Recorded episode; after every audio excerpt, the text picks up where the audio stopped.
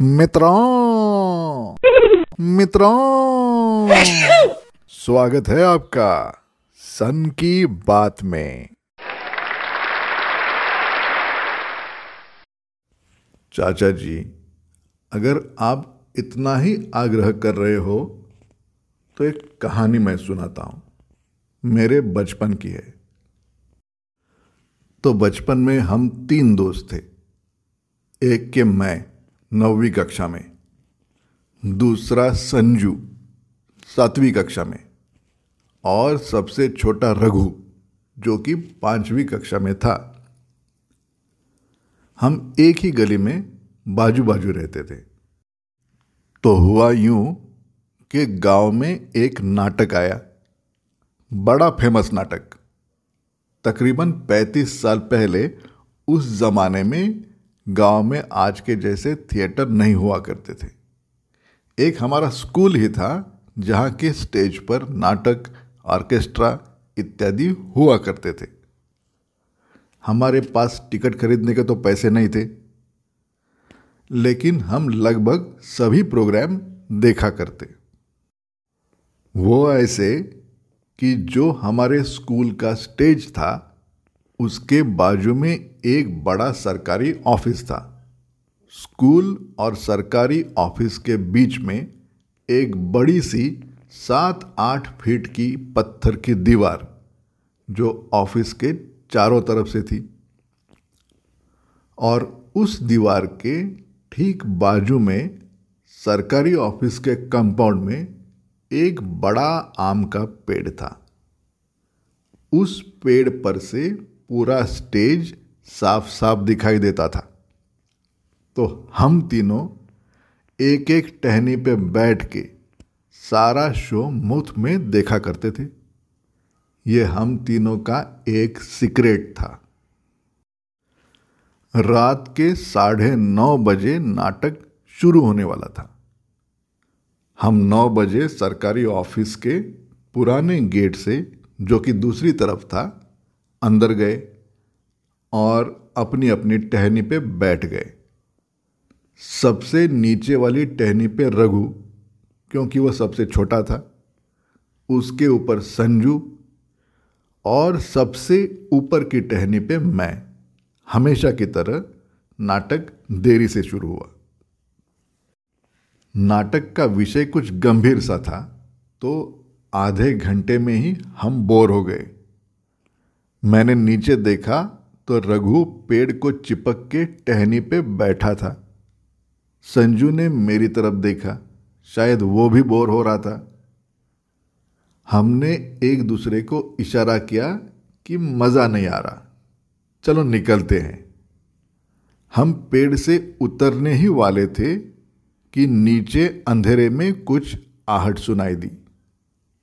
नीचे देखा तो गाँव का एक आदमी जिसका चेहरा साफ़ साफ़ नज़र नहीं आ रहा था और दुकानदार की बीवी जिसे हम पहचानते थे, धीरे से चलते हुए पेड़ के पास आए और नीचे खड़े होकर हल्की आवाज़ में बातें करने लगे।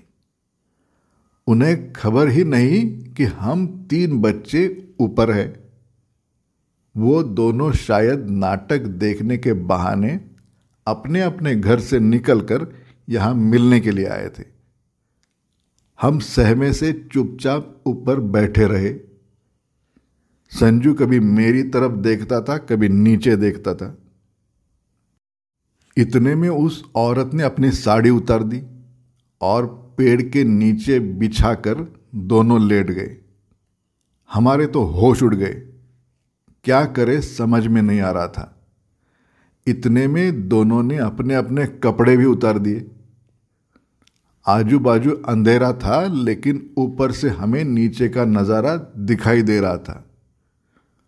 उनका काम शुरू ही हुआ था कि इतने में रघु टहनी से फिसलकर किसी छिपकली की तरह धप से उस आदमी की पीठ पर जा गिरा।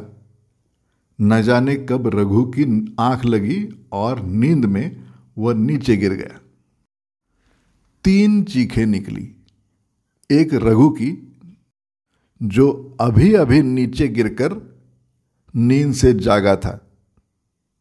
दूसरी उस आदमी की, जिसे लगा कि किसी ने उन्हें रंगे हाथ पकड़ लिया है।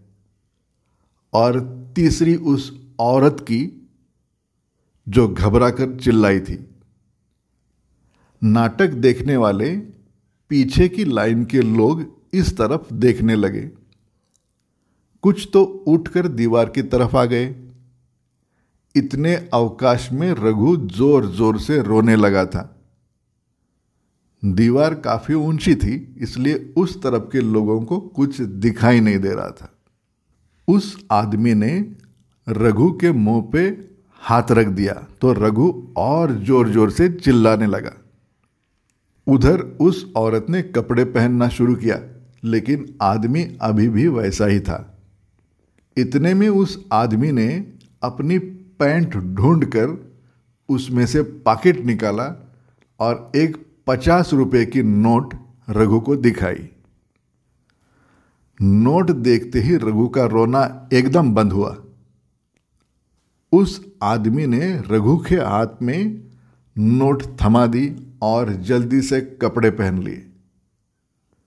सब शांत देखकर, जो नाटक देखने वाले कुछ लोग दीवार के उस तरफ़ आए थे, वो अपनी अपनी कुर्सी पे लौट गए। वो औरत रोती हुई भागी और उसके पीछे वो आदमी भागा।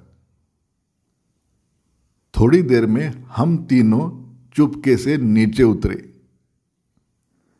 फिर तीनों रास्ते में हँसते इस अद्भुत वाक्य की चर्चा करते करते घर लौटे। दूसरे दिन पचास रुपए के छुट्टे करके हर एक ने दस दस रुपये ले लिए और बचे हुए बीस रुपये होटल में खाना खाकर खर्च कर दिए। अरे वो चाचा जी, आपके चेहरे का रंग क्यों उड़ा? अरे रुकिए, कहाँ जा रहे हो?